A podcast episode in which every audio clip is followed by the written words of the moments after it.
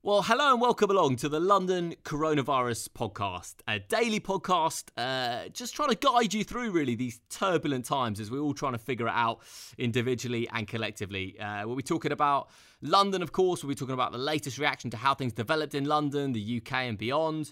Uh, we talked about the importance of communication. I had a very evocative email that I received from my dentist. Uh, we had a pretty shocking coronavirus confession from Mr. James Ware. We also had a, a, very, very informative update from Argentina and Latin America from uh, a journalist I know on the ground there. Uh, we talked about coronavirus kindness. We had a great little new section, hopefully that will that will kick off. Uh, living the quarantine dream, uh, which is very good indeed. And of course, some advice on how to stay fit and healthy from uh, my friend Freddie, who's based out in Argentina, and just talking about how when we're cooped up indoors, as so many of us are these days in this pretty surreal time we're living, how to stay fit, how to stay healthy, uh, and, and plenty more besides. I was joined, of course, by Mr. James Ware, who lives just a couple of uh, couple of boroughs up the river from me in southwest London. James, mate, podcast number two in the bank. We're up and running. We are indeed. Well, we might not actually be out running because that's probably going to be an activity that we can't do soon anyway. But I particularly enjoyed hearing today, Dave, about in our new feature, Living the Quarren Dream, how people are turning being stuck in their own homes into less of a fight, more of a delight. Absolutely, mate. Uh, yeah, we're going to keep on doing this podcast daily. Uh, bear with us as we as we try and find the tone, try and find the balance, and uh, yeah, James, I don't know, mate. This is this is moving so quickly. Every 24 hours, there's a, there's something different to react to. The severity of it all is just starting to sink in, and it's just trying to find that balance, James, between clearly what is a well once in a century kind of event, and also trying to see the positives and the light-hearted nature and things as well.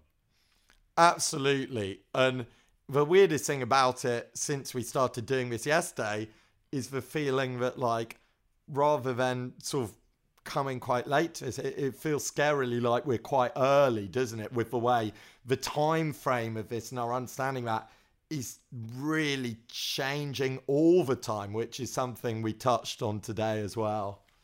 Yeah it's fast moving no doubt. So um listen guys enjoy the podcast.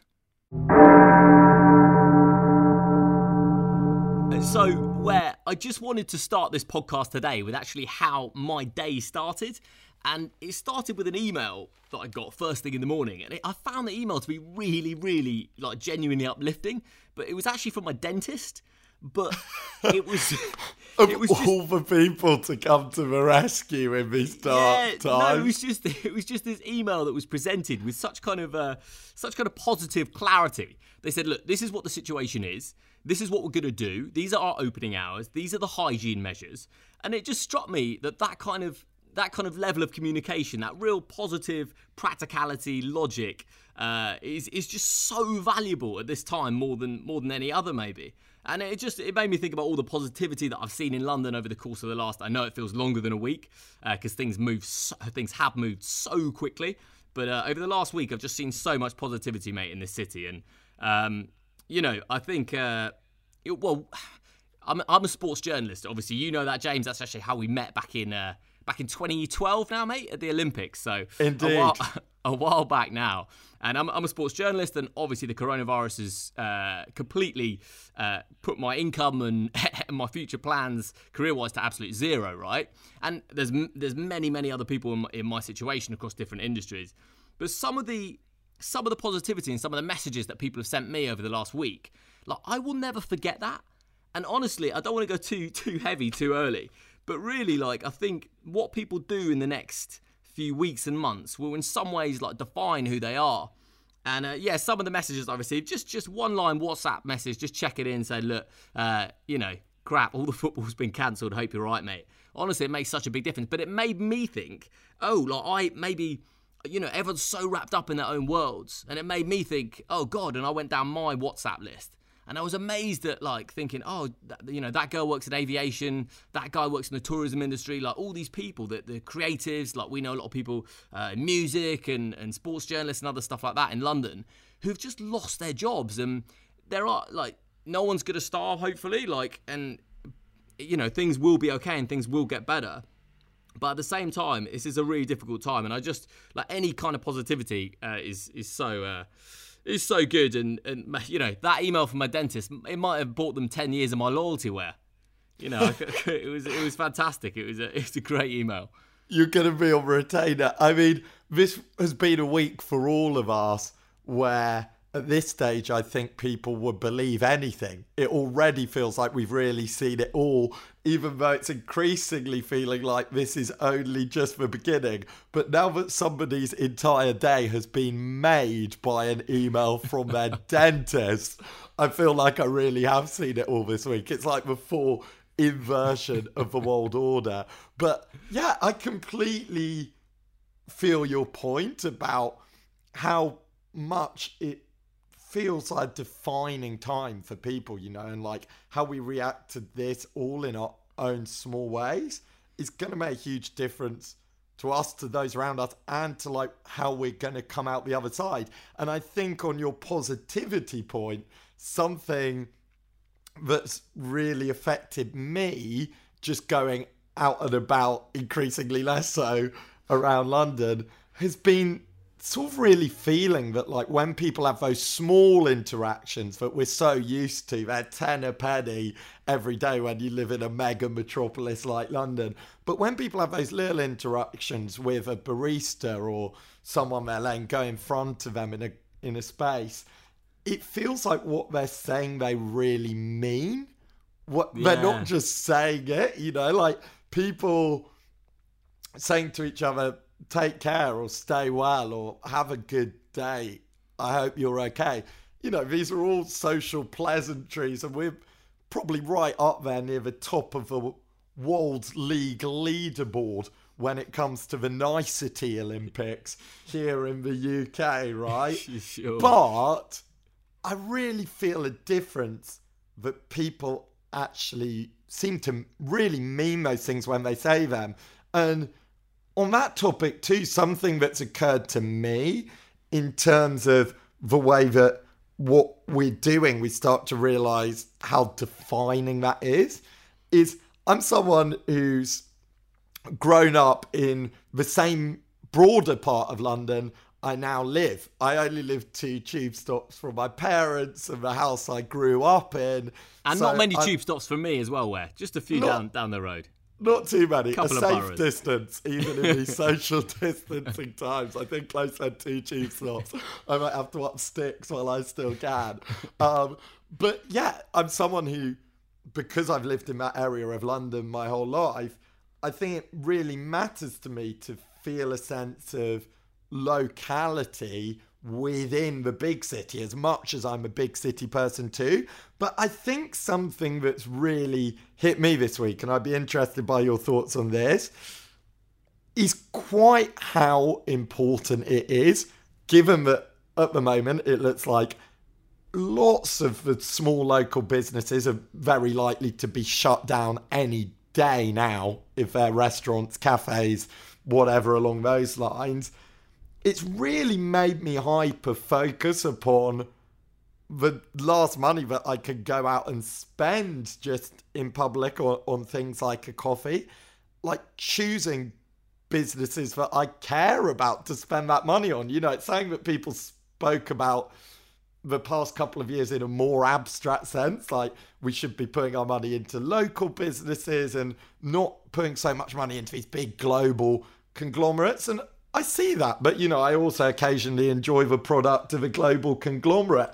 But this has really, really focused my mind on on the importance of that because it's just brought it into such stark contrast that realistically, lots of these people's businesses might not survive. And look, me going and buying a couple of coffees over the next couple of days while I still can is not going to be, sadly, what's going to be able to save businesses like that. But I think if across London and more broadly, people are having a similar yeah, experience no, to that, I think it's really going to change our sort of spending habits. It no, I completely forward. agree. Like we can't just buy, we can't just spend money and just expect the good times to just to keep rolling. I think, which is what we've done for like two generations now. And I think this mm. might be a great wake up call in that sense. And yeah, you're absolutely right. I mean, I hear in the background or somewhere I hear this must support local businesses prior to the coronavirus outbreak. And it never sunk in. I'll be completely honest with you, where it never ever mm. sunk into me really. I'd still, you know, if I'm walking past the Pret, because you, you can't not walk past the Pret basically in London, uh, you know, I was, it's, it's, uh, I'd just go into Pret and I wouldn't even think about it. So yeah, the, like the local business, and some people have, you know, put their whole, put, might put 10 years of money and time and energy into building up a local brand, right? And that's how long it takes, mm. like sometimes in places. And that has just been eradicated in a week. And I'm not saying it will never come back because you know I'm, I'm, sure and I hope it will. But some people, this is like their dream to start their local business, and they've they've put years, if you know, might have been thinking about it for a decade and have done it. And now you know, I mean, I know the government uh, yesterday and today, uh, Ware talked about stepping in and helping businesses big and small, but uh, it's very unpredictable times for, for an awful lot of people in this country. So, yeah, any kind of positivity, be it from the dentist or otherwise, uh, is uh, well received. Yeah, absolutely. I, yesterday, one of the major things that we were discussing was us both trying to navigate, like everyone is right now, the severity of what's happening. And at one point, we were saying, the ways in which it really does feel like the only thing close to an experience of something like living through a world war must have been. But we were both being very cautious with that, I think, sure. Dave. I certainly was. And I, I, I, think we were right to do that, right? We, we want to be respectful of the differences and what was going on. But interestingly, since we spoke about that yesterday, a real legend of the wartime in London has come forward to say that actually the comparison to the Blitz fits. This is none other than Dame Vera Lynn, the famous singer, cheerleader for the forces during World War II. And Dame Vera has certainly got enough experience to chip in with her opinion on this. She's set to turn the ripe old age of 103 years old on Friday. And she still got it in her. And you've got to admire that in terms of people trying to do their little positive bit, haven't you? She's still got it in her to have come forward and made a statement to try and stir up some solidarity and togetherness in these tough times. She said, in these uncertain times, I'm taken back to my time during World War II when we all pulled together and looked after each other. It is this spirit that we all need to find again to weather the storm of the coronavirus.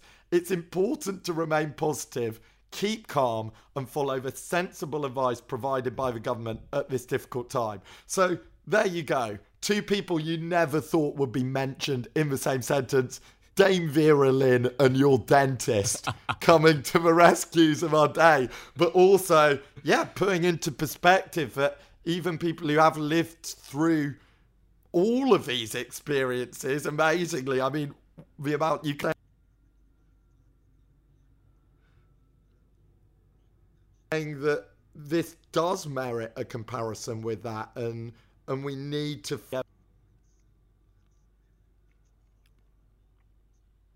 for what we're up to fight against. Yeah, I think it's really important uh, Ware, and I think it's uh, yeah, it's, it's, you put it really nice. It's a great starting point, I think, for the uh, for the podcast today. Just that that positivity from all angles. Uh, should we go on to? We've got a segment now called Coronavirus Confessions. Yeah, we do indeed, and the person entering the confession booth today this will be, I should say, Ware that this coronavirus coronavirus confessions uh, segment will be open to anyone that wants to send in a WhatsApp to us. If you know me or or James Ware personally, please do that, and we'll open it up on on Twitter. Uh, but today, to kick us off, to open things up. Uh, in the in the booth of sin is James Ware. So coronavirus confessions, uh, yeah, take it away, Ware. Yeah, here I come seeking some podcast penance. So the backstory to this is we were saying yesterday that we're all trying to respect everyone's different reactions to this insane time to be alive, right? But that being said, I think one of the reactions I've had less time for has really been stockpiling. It seems, especially the early stages of it, maybe it's more relevant now, but the early stages of it seem to be born out of blind panic, like people stockpiling loo roll and all of those things when that doesn't really seem like Ridiculous. it's going to be necessary or helpful, no. right? So it was a practice that I didn't want to condone myself, but like many such moral debates, when you're not doing the theory exam, but you're doing the practical exam in the hard knock school of life, very quickly I, I came to realize that as much as I might not condone stockpiling, there were the front runners in the stockpiling pack getting very much ahead of me and they were taking a mean pace. And it was kind of if you can't beat them join them or i was very much going to be this is yeah. in the supermarket is it? The supermarket this morning Ware? Absolutely facing up to having no food. So yeah i woke up this morning dave and was like I, I have work online at 8 because I'm lucky enough to be able to work online at the moment because I'm doing a lot of online tutoring, like one on one teaching for the time being. So I'm lucky that there's still some work in that. I've been able to go online for that. So I had that class at eight o'clock. And I was like, right, I may as well get up and be at the supermarket just after opening time because we're hearing that that's the only time you can get proper supplies. So I get up at 7:15 and I really felt something I hadn't really felt before this kind of primal hunter gatherer instinct coursing through my veins. So I had no early morning fatigue. I, I, was I was really pumping. I felt like I was doing some kind of adrenaline seeking activity, not just going for a bit of shopping. It was like bungee shopping. So I get into the shop and immediately am somewhat confused because there are no baskets or trolleys. And then it dawns around me that walking into this giant cathedral to groceries that is this big Sainsbury's down the road from me that the shop is already so full 15 minutes after opening time that you can't get a trolley or basket. They're all in use. It's all baskets to the till. So I go around. I'm tempted to give up, kind of go out of the supermarket, realize nothing else is going to do. So have to let go of my stockpiling morals and get amongst it. And I pile around, got very lucky bumping into a man wheeling a trolley, one of the guys working in Sainsbury's, wheeling a new stock of eggs. And those are one of the things this week that I'm surprised egg dealers aren't existing on street corners right now. They're in such short supply. So I, I start taking some eggs off his thing, and he's like, whoa, whoa, whoa. We're limiting these to a maximum of three per customer as I'm going in for like pack of 10 eggs number four, playing stockpiling catch up in this game of supermarket sweep. And so I, I, give him that back. I'm like, fair enough. I'm, I'm late to the stockpiling party. I didn't realise the rules of this particular party game. Go round. To my amazement, I turn another corner and discover some dry pasta still there, untouched, kind of glistening like a holy shrine to food past. So I take a few packs of pasta. I get to the till and I start scanning these things. And when I scan two packs of pasta on the self checkout tills to enforce for rationing, and I think this is a great move to try and just keep things under control and supplies ticking over, they've actually programmed the self checkout tills oh, at amazing. Sainsbury's and amazing. a few other supermarkets to go, uh-uh, you are not getting any more of that one. So I'd have my two packs of pasta, even though the other two were technically different kinds of pasta. that wasn't counting. They weren't going to let me tell my linguini from my fusilli. They weren't going to let me pick that, that's, fa- that's fantastic. I love that they've programmed it in like that. Uh, they should they should have like a the, an alarm should go off where if you try and check like three things and pass a huge alarm so people are and maybe a spotlight comes down on people so it's just named and shamed and humiliated and, and uh, well I mean what have you learned from you uh, first of all thanks a lot for being very open and honest with your coronavirus confession because it's not easy and like you know that this is the coronavirus confession. Corner is a place of no judgment. But what uh, what have you taken away from it? Well what I took away from it, Dave, was was one how like this crazy thing does rub off on you. Because mm. wh- when I wasn't allowed to take these, I was like, oh, I'm I'm tempted to put the other two through as a transaction next, actually a supermarket person came over, stopped me before the hole in the floor opened to swallow me up. And then, weirdly enough, they were walking away with these pastas, and a man on the end was like, Oh, is that pasta? I'll have some of that if it's going. Took it. Um, the weird enough twist is I know this man. And so he was someone I hadn't seen in two years. And so in a moment of stockpiling solidarity, he bought the pastas and then gave them to me on my way out. So through a loophole, I was in possession of four pastas leaving the supermarket and I am now hiding these subterfuge pastas.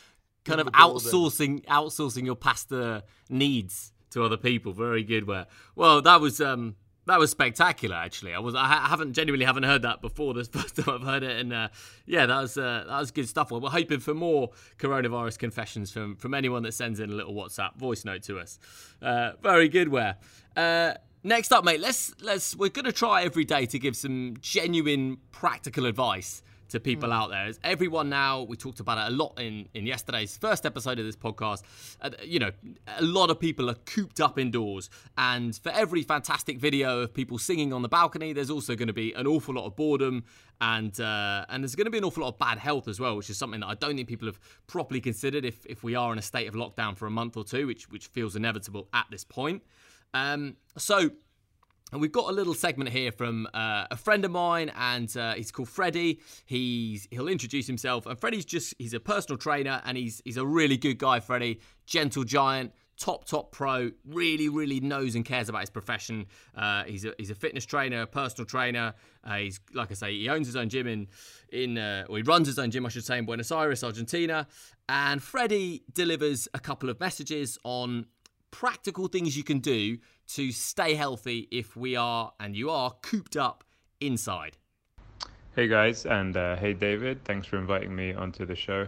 Um, my name's Freddie. I'm a personal trainer uh, from London, but I live in Buenos Aires, and uh, me and David were, were, training together for a while before he went back to England. Um, and we're in a similar situation over here. We're, we're all in uh, quarantine and still working online, and just been trying to give some tips to people who are currently locked up in their houses but uh, wanting to continue with their kind of healthy lifestyle as much as possible. So I put together main tips that have helped me and um, a few other people I know uh, during this time, which could obviously go on for a while. You don't need to leave your house to do this. I think maybe some people are able to go for a run or a long bike ride or go for long walks, but if that's not possible, then there are so many things you can do at home and you don't need that much time. I think there are a lot of videos online um, from various different personal trainers. You just type in YouTube uh, 15 minute, 20 minute uh, HIIT workout. Um, HIIT is high intensity interval training, and a lot of this can be done body weight. So it doesn't matter if you don't have weights at home. Um, and you only really need 15 20 minutes uh, a day to stay in shape or to at least maintain the shape that you're in and not, not get any further out of shape so I definitely recommend uh, that as uh, one of my one of my tips. Just uh, using the online resources, or or there are a lot of personal trainers such as myself offering a kind of online group classes and things like that. If you prefer to be in direct uh, live contact with with a trainer, so you've got options. But bear in mind, all you need is 15, 20 minutes. So there's no excuse not to do that while you're locked up at home. YouTube is your friend. And then the third tip I would say is just to keep your keep your routine as similar as possible. So I think now that we're not getting to the office, people aren't having to get up for work early, 6 a.m., 7 a.m., get to the office in time, make rush hour.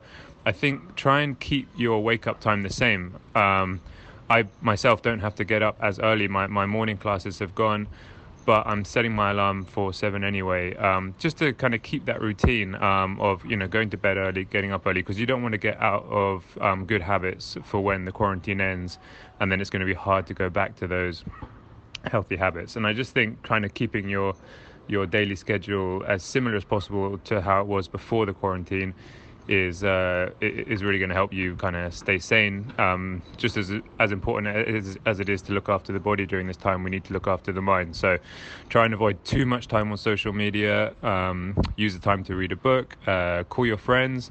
Um, not to talk about uh, the virus. Uh, call them to talk about other things. Just to take your mind off it for a while.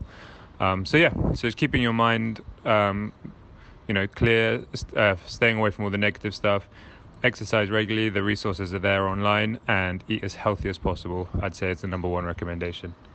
All right, thanks for having me on, guys. So that was Freddie. Ware, Ware, what's your, what's your kind of routine if you're, if you're inside for a day? What do you, what do you do? Are you a 1,000 press ups a day man, or, or just eat the Oreos and pray to the gods? So far, I've been in the latter camp, but I feel pretty restless. I'm feeling a little bit like a cheetah trapped in a very small transportation cage. Um, and I, I actually went to pick up from Argos today. How, how's that for old school delivery solutions? Some ham weights and felt like carrying the hand weights back was actually quite an adequate workout in themselves. I mean, even just that, I felt like I got a good workout. So the hand weights have already paid for themselves. So I'm thinking I'm going to look to get into some more home workout approaches, but I normally kind of thrive off the energy of a group class. I love those.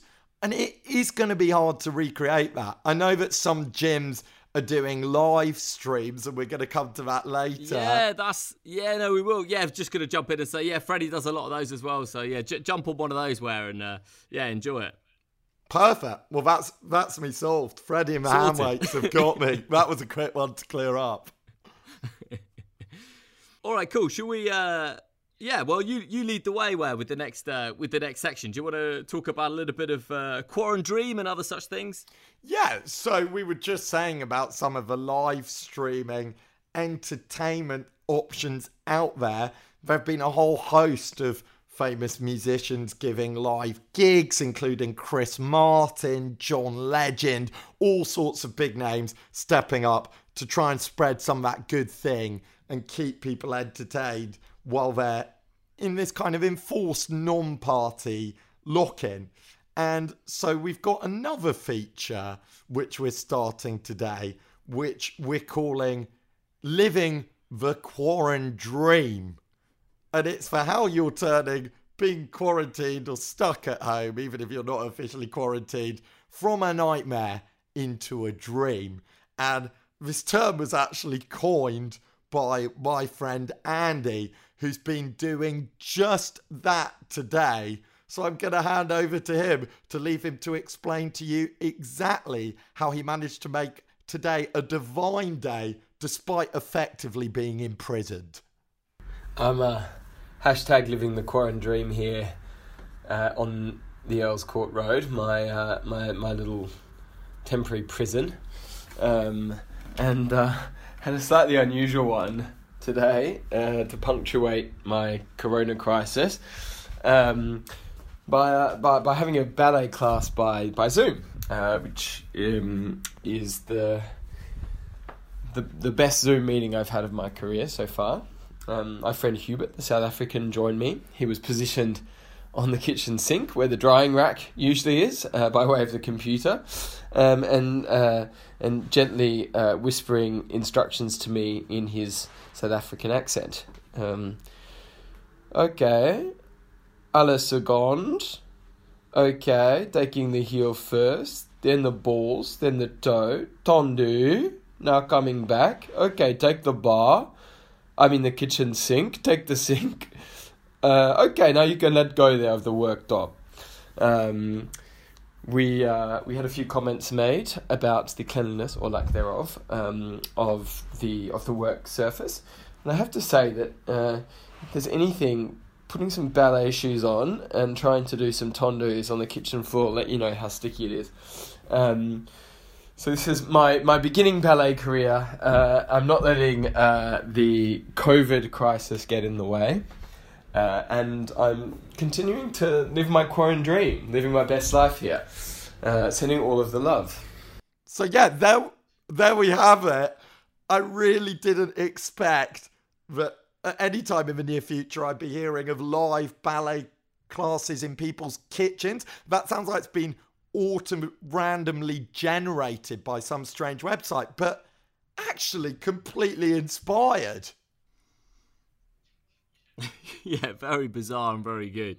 Well, I was good. I was just going to say to you, Ware we obviously only see like oh, it's great that people are putting out positive stuff about how they're spending this time cooped up inside, but we are on about day two, aren't we? Day three of people being Yeah. cooped up inside. Really, I mean, I know it's been phased in over the last week, and and you're kind of you you're probably on social media and stuff. Everyone's seeing that one percent of the good times and the the kind of laughter of, of what we can do and trying to be positive, and that's great. But um, uh, yeah, I, I just wanted to to make reference to the fact that there's an awful lot, like presumably, but like behind that layer, and we talked about it a lot yesterday about, uh, you know, uh, your friend Zander giving some great advice. Do go back and listen to episode one, guys, the pilot episode about just, uh, you know, the, the the actual realities of living and working in a confined space at home and how to make that really good. Because I think it's it's important not to over glamorize, like. I don't think anyone wants to be cooped up in home. At home, they're just trying to make the best out of a bad situation, right? It's it's not it's not a long term solution. Yeah, absolutely. I saw a post the other day of somebody sort of like hashtag quarantine in their New York penthouse apartment, kind of sat there doing a home yoga class. And I think that's obviously one extreme, isn't it? But like you say, as much as with social media people are going to try and like dress this up, I think we should celebrate the ways we can bring enjoyment into that. But yeah, also be aware that it's it's not all going to be easy, and especially the people who are going to face the longest quarantines at home are probably the mm. people who are least able to do these things that can keep them entertained, who have the least exercise to technology or to being able to exercise at home, right? The groups who are, going to face the longest term of staying indoors from what it's looking like at the moment. So, yeah, I, I, I think it's a balance, isn't it? But it's definitely good to see that already people are adjusting to this situation to try to use technology in their own little ways for something which is good.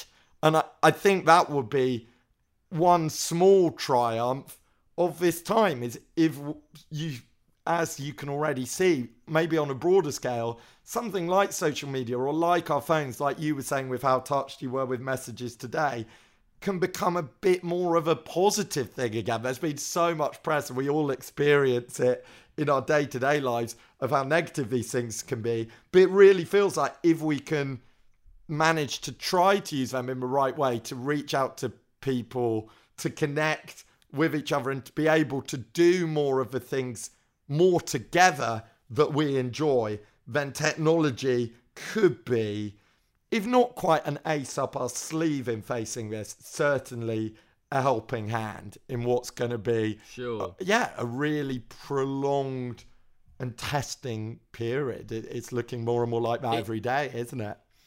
It, yeah, and it is crazy. Like my sister's been working from home for the last few days, and each day she sends a message just saying working like lessons from working from home, and they're gradually, you know, you eat more food, you do like, and it's it's all really obvious stuff if you're cooped inside. But uh, yeah, I think we're we're dealing in days at the moment, and I think it's going to be harder to retain that positivity when we're dealing in weeks or dealing in months. So uh, yeah, listen, you got to start strong, and everyone's got to start really positive, and we'll come to come to what it's going to the practicalities of what it's going to be like uh, if we are all inside for weeks and months which even as i say that it just feels ridiculous after two generations of complete freedom but uh, that that is where we are with this where sometimes i i, I can't qu- it is still surreal Yeah, we we almost need. We were saying yesterday, weren't we, that it almost feels like we're entering a different era or some kind of parallel time zone wherever we are in the world with this time and what's happening.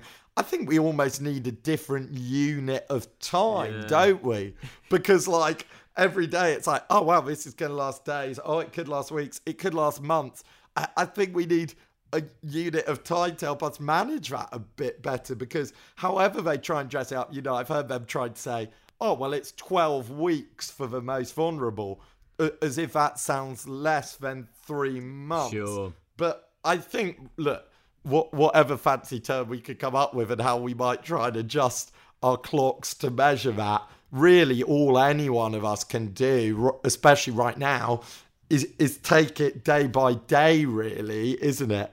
And it's been interesting to see some more of the stories around the world that are picking up from exactly where you're coming from, actually, Dave, of like, well, how can we get this balance between the practical and the positive, right? Mm. And and what's actually happening, not ignoring that situation, but trying to do that in a way that that is going to keep spirits up and keep people ticking over for what's definitely going to be a marathon, not a sprint. And I think one of the finest examples I've seen from around the world of this today comes to us from India, and more specifically Kerala, where the local police force put out this video of them doing a hand washing dance that has gone viral. So it's kind of them in their police uniforms with their masks and hats on, which is actually quite a fetching look. I think more of a fashion statement than anything else, almost that particular one.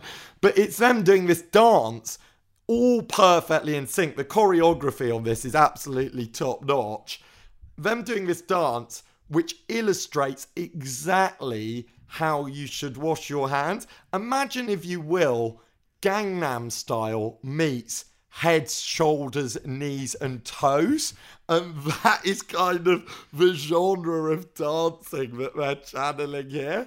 But yeah, I think it's good to see some positivity put on top of practical advice. And it's really interesting to see how different places around the world are trying to manage that. But good on the Kerala no, of course, I've Police Department for spreading. Yeah, that. I've seen the video of the two Italians with kind of operatic in the background, uh, you know, washing their hands in time with the music. Uh, but w- when they actually do that, you think, Jesus, is that actually how you're supposed to wash your hands? Like, it's, it's a long old process where you're washing each individual finger, which no one can lie to me and tell me they did that before when they quote unquote wash their hands. Like, did any could anyone say they washed each individual finger twice? I mean, it just it just didn't happen. So yeah, we're we're, we're all learning.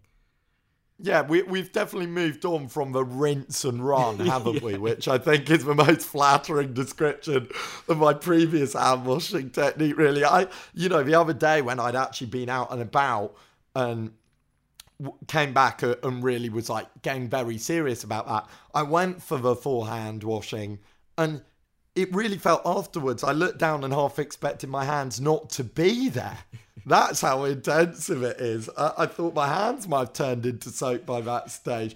But yeah, it's certainly an eye opener, isn't it, compared to what we did before? And it seems like the gap that is existing in people's lives now that we can't go and enjoy a lot of the common things that people enjoy all over the world, right? Particularly like music and entertainment, is being filled one way or another, either online or in the confines of this quarantine. Now, probably the sort of, if you had to pick a defining snapshot of the experience of the past week so far, those viral videos of Italians singing from their balconies, serenading each other from their balconies in a kind of free, impromptu Romeo and Juliet inspired open air concert has really probably been it. I don't know about for you, Dave, but for me, that's probably been been like the iconic yeah. snapshot of people on the ground experiencing this and trying to keep their spirits up through it. No, uh, most certainly, yeah. I, w- I wanted to check in with you as well,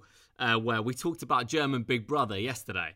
And I just wondered if you could, could give us like an update on that because it is just the most surreal thing that it's a play within a play. You've got people that have voluntarily chosen to go into quarantine uh, in the form of a reality television program inside, and then they've been told that when they come out, they will also be in involuntary quarantine. Like it's just utterly surreal. Like I wondered if you could just fill us in and, and tell us how that's all uh, panning out. Yeah, absolutely. So I, I watched the clip today. I can't say that my German is much beyond a danke and a bitte on a good day. But coronavirus is, the, the same in every language, so you're right. this is true. The, the international language of it, this common time. And so I, I watched some of the clip from that show, and they had it, it was all quite strange, even compared to how strange you'd expect it to be. They had kind of the show producers in a booth in one end addressing the contestants. And what was the weirdest thing about it was in wondering, well, how on earth are they going to get this thing across? actually, no matter how hard they tried with news footage and saying, look, this is what's happening and how serious it is, it was very hard for them to get these people to grasp the severity of what was going on. You know, it really made me realize we're all doing that kind of moment by moment and slowly we're getting up to speed with it. But seeing people who had no conception of that, who had gone in o- over a month ago, before it really picked up in Europe, seeing them trying to get their heads around and actually, despite the best prodding by the producers, being almost unable yeah. to do that made you and- sort of fully appreciate quite the scale of it and how how inconceivable it sure. is. And I, th- I think everyone's probably had their own, but depending on what was happening in your life the last, yeah, and I'm just really speaking about um, Britain at the moment because every country's kind of had their different scale of when it's happened to them. But in Britain, definitely, and I only got back a few days ago, but even when I got back, uh, it is only in the last two or three days that I have, and maybe even yesterday, that I really grasped the severity of it. And it is it's so difficult to comprehend, and you do need to digest it. And I, I think there's a lot of people that are still a bit blasé, maybe, uh, which is fine. Like everyone comes to it at a different level, but um, I mean, I, like this podcast will hopefully bring a bit of well-meaning relief and stuff, but you can't get away, James, from the fact that today in Italy, 475 people died. And uh, you know, I sent you that WhatsApp just just uh, pre-pods, and um, you know, there's lots of hard news outlets that will fill you in on this way better than we ever could. But I just did see that statistic and just think that is utterly terrifying. That's you know, that's grandmothers and fathers and brothers and, and all sorts. So yeah, it's um, the severity of it is it is real, and yeah, it's what can you say? Yeah, it is really as much as we try.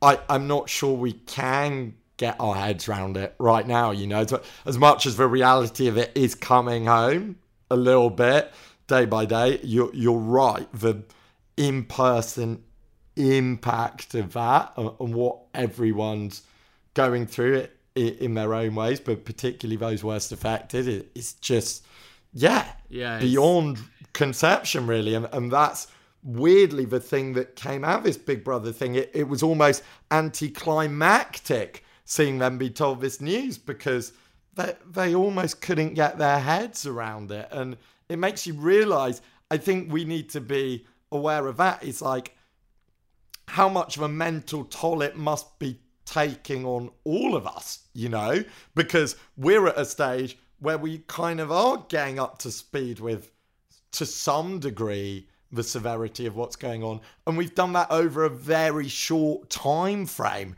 of not many days. You know, it's ba- barely been a week in London, I feel, since it's all started really feeling serious.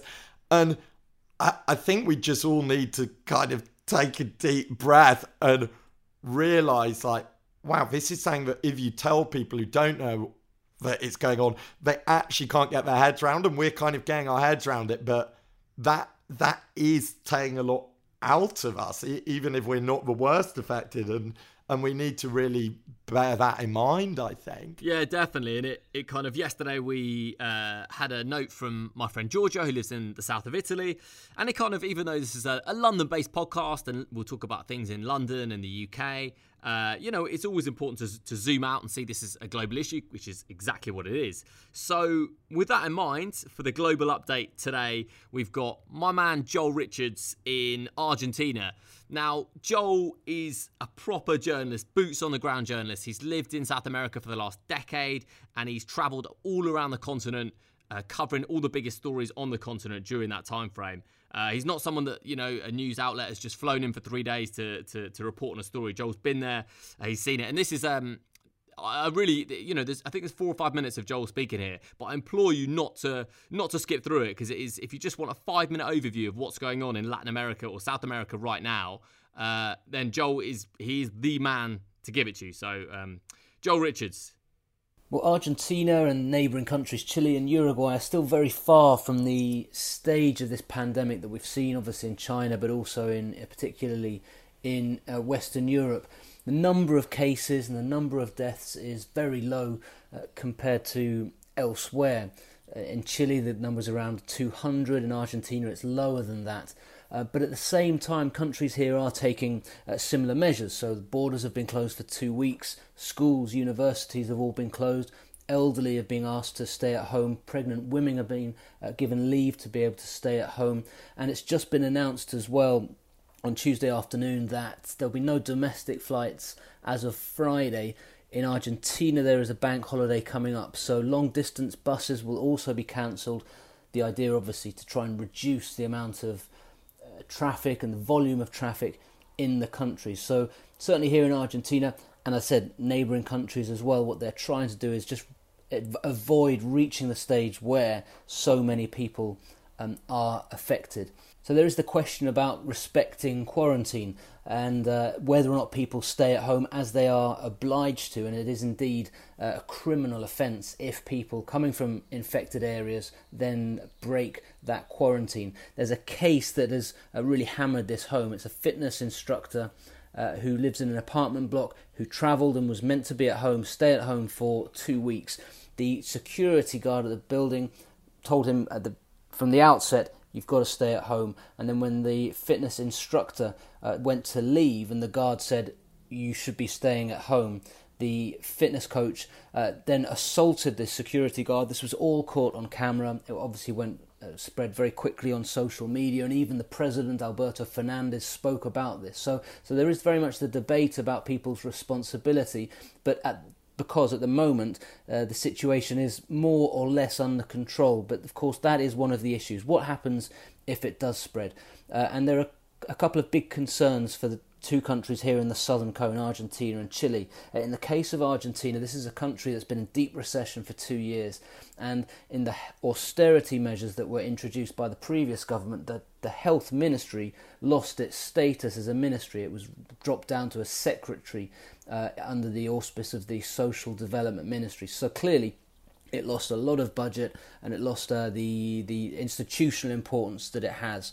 So when we see scenes and when we hear stories coming from Spain, Italy, and, and the UK where hospitals are unable to cope with the, the sheer number of people and the number of people who need care in intensive care units, the question then is how does a country with far less economic resources, such as Argentina, uh, a country that has seen money being diverted away from the health system, how will this country deal with that if coronavirus continues to expand as um, as in the same pattern or the same trend that we've seen elsewhere? Then, if you look across the Andes in Chile, there the government has said that they're expecting this to last for about 12 weeks. So far, they have 200 cases. But of course, Chile has been in the news for the widespread protests that are now in its fi- uh, fifth month. And the protests are continuing to this day. Just uh, last, uh, just about eight days, nine days ago or so, for International Women's Day, there were more than 2 million people demonstrating. And there are still daily protests which bring together anywhere between a few hundred or a few thousand people or even more. So these protests were uh, are about social and economic inequality, and the, the quality and the cost of health provision is also one of the key issues under debate. And the outcome of these protests has been for a historic and very important referendum at the end of April over whether or not to rewrite the national constitution. So now, of course, the question is whether or not that vote will go ahead. It seems absolutely impossible for that to happen, but Chile is, is at a moment of great instability when we look at the protests and we look at the effects the protests have had on, on the country, uh, economically in particular. What happens now with coronavirus? So, while these countries in at the bottom of South America, the southern cone, are perhaps still not at a critical phase, they are still uh, doing everything in their power to reduce the spread of the virus. It remains to be seen, of course, how effective those measures are. Yeah, that was Joel uh, James. Well, obviously Latin America statistically hasn't uh, hasn't had the the impact yet uh, that Asia and Europe has, and, and we hope it we hope it stays like that, mate. Yeah, absolutely. I think the weirder side of this is the way everyone's experiencing it in staggered different ways, and even though right now you'd say, well, look, Europe is being the hardest hit by it right at this moment, it feels like. But you look at somewhere like South America, and just like we got a feeling of there, even though they yet so far haven't been hit so hard by it. You see just quite how intensely people are being affected even there. And on the flip side of that, I've been working with a few people who are now back in Hong Kong and in places like that, they're sort of saying, oh, there's light on the other side of the tunnel. We're coming out the other side of it now. So it's it's really strange, isn't it? And I think one of the the things I got out of that overview was seeing that like although everyone's experience of this is different around the world and at different stages and not necessarily on the same level in terms of severity, there's an intensity that everyone is experiencing, whatever the stats about their country are saying right now. Yeah, it's it's like it's everyone's reading the same book, but we're all we're all on different chapters, really, aren't we? And it's very difficult. No, and, but and even though those chapters are open for everyone to see around the world, you can't. I mean, you can blame countries for not looking ahead or looking retrospectively, even at other other countries previously. But it's really difficult not just to get sucked into your moment, isn't it? Your individual chapter, and this is what's happening here and here and now. But yeah, it's like the world is every country will have their own version of this, uh, but a lot of the patterns are going to look similar. And um, I guess maybe that's comfort that we can see what's uh, we can see what was behind us, and we can we can see what is potentially, as you, you mentioned about China, and you know I know that's four months or something after their first uh, case, so there's there's uh, there's a little way to go yet, but at least there is. You, at least we can see, we can project into the future and see that light a little bit. Absolutely, and yeah, I, I guess it's a book that everyone is hoping is going to have some degree of happy ending, you know, and, and hopefully places like China that are coming out of yeah. it, f- at least for the time being, sort of feel like that that could be a bit more the case than it feels to us right now, somewhere like London. Yeah, we're in the initial stages, aren't we? I suppose, but yeah, no, a, a, a happy ending or just you know some kind of ending, I guess. Uh, yeah, it, it will happen, I'm sure. Um, Mate, so why don't we finish off with a bit of coronavirus kindness? Um, yeah, there has there's been some really nice, some good stories, uh, some fun stories, some sad stories, of course, regarding corona, uh, coronavirus. Uh, but there's also been a lot of kindness. So uh, yeah, you, have seen a couple of things that have taken your interest yeah, this week. absolutely. This is our daily roundup to kind of end on a bit of a warmer note than some of the things that have been discussed. Um, we're looking today uh, a couple from the UK. But the first one is another great example. We had this yesterday, didn't we? With the nightclub that is turning into a food distribution centre, 338. And today we're seeing similar ingenuity with the Brewdog beer distillery, where they're turning some of their operation to make hand sterilizer. So they're going from drinking alcohol to hand alcohol if you will. And they're going to be giving this away completely free of charge to those most in need. And they're not the only ones either. There are also various gin distilleries in Scotland which are coming forward and turning their operations over to making hand sanitizer, which is in really short supply. Even Dawn Raids on pharmacies are, are, struggling to turn that up for people now. So they're trying to make that available and selling it at the cost price, including the duty on the alcohol, to those who most need that. So it's amazing to see like some of the businesses that you might think would be hardest hit by this flipping that negativity on its head and trying to turn it into something positive, trying to offer something that that they can contribute to this effort. Uh, yeah, I think just the flexibility of companies and individuals is going to be really important the next few months. So it's uh, yeah, that's a feel good story for sure. Uh, I just wanted to. T- I know this isn't directly related to coronavirus kindness, but just to tie up a loose end from yesterday, or perhaps open up a whole uh, a whole new can of worms. I was talking yesterday Ware about why the government and the NHS weren't perhaps uh, you know calling people up and asking people to, to step up and help out. And I did see the NHS. I don't know whether you saw this today. Have asked uh, for any retired healthcare workers, doctors, nurses to to make themselves available again. And I think that's that's obviously the logical first step. And I imagine there'll be two or three steps after that. And uh, yeah, it's not too far away, mate, from you and I. Uh, getting on the getting on the gloves and going on the front line and helping out. I don't yeah, think. gang with scrubs on. Well, it seems like one step in that direction, doesn't it? And I think I, I tended to agree with you yesterday that it seems like people who want to help and can help should help when we, when we need people. I guess the only balance is I was speaking to a friend of mine who's actually a doctor, and she said Sure. that given that they've already drafted in loads of student doctors to help them on the front line, she said to be honest, although it's good to have more people, they actually really just get in the way because they don't know what they're doing. They need so much directing that even with the best intention, Can imagine. they they Yeah. actually just sort of slow you down as you're trying to do what you're doing as someone who's experienced in that job. So I guess that's a management issue, isn't it? And it is something that's why it makes sense for I- people who have experience of being the first called upon. But yeah, Sure, of your course, your yeah. course idea, I guess junior doctors as well aren't practically prepared for this exact circumstance. If you could kind of drill people in exactly what was required to get on the front lines and really make a difference in, in even the simplest way, then I, I'm all for that for sure. It, I think it's No, just for but I- practicalities, isn't it?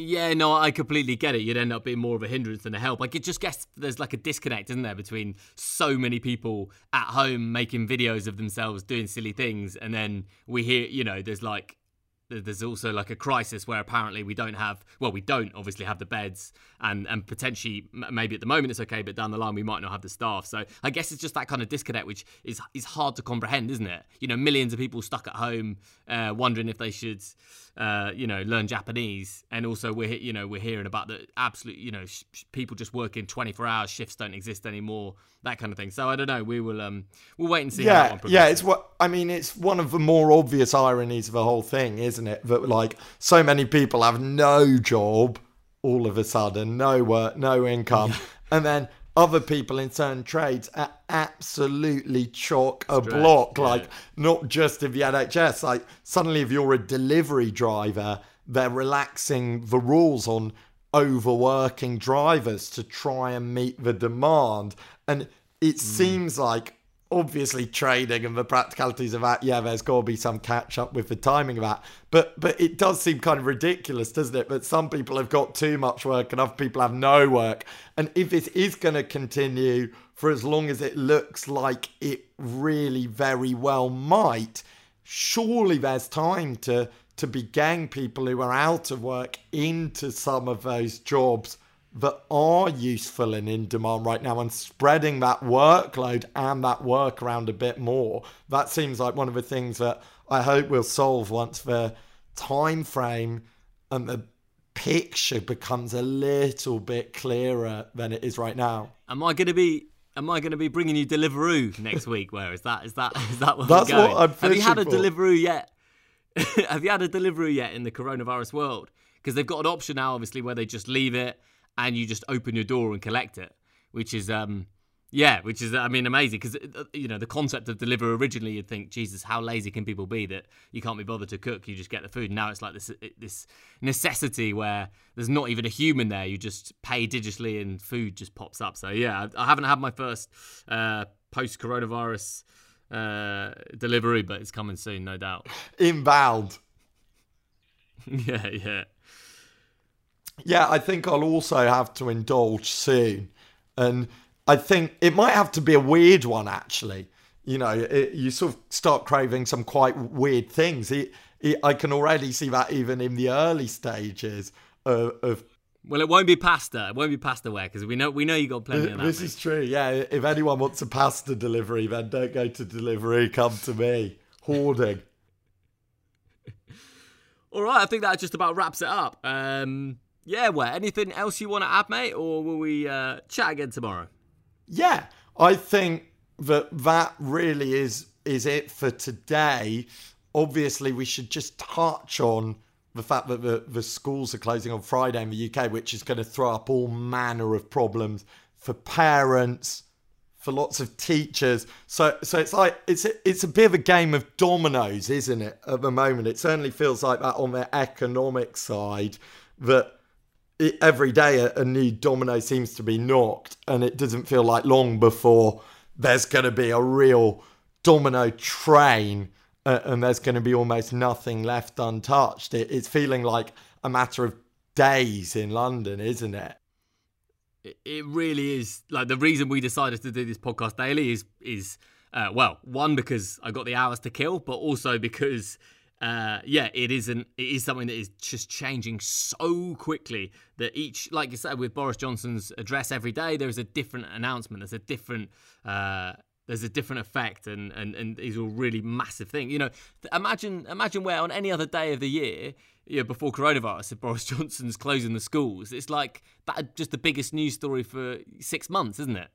So it's you know so but on this it, today it didn't even feel like I mean I don't have children, but I did text a couple of people today that, that do have kids, just saying like, "Oh, how does this affect you? You're right." And uh, yeah, it's uh, it's. I mean, it's absolutely huge in its own right, but it's been it's just been sucked into this tornado of news, hasn't it? This should be like an unbelievable story. Like kids are being told not to go to school, but it's uh, it's just it's just another another another yeah, thing. Yeah, that's the reality of the situation right now, isn't it? That exactly like that. This would be like the biggest news story of all year, and, and it's barely worth tuning in for compared to the le- level of what's going on. It, it's just puts things in perspective, doesn't it? Definitely, mate. Here's where we, uh, if we'd have had the weeks to organise this and not the hours that we did yesterday, here's where we'd have a nice jingle to wrap up the podcast. Where, but but alas, we are not we're not at that point yet. Um, I sent a couple of messages around today. I think our man Pedro's on it, so we'll uh, we'll, see if we can conjure that up tomorrow. But for now, uh, yeah, tune in tomorrow, guys, and uh, come with us as we we try and strike a nice tone and balance, hopefully, in this podcast of the London Coronavirus Podcast.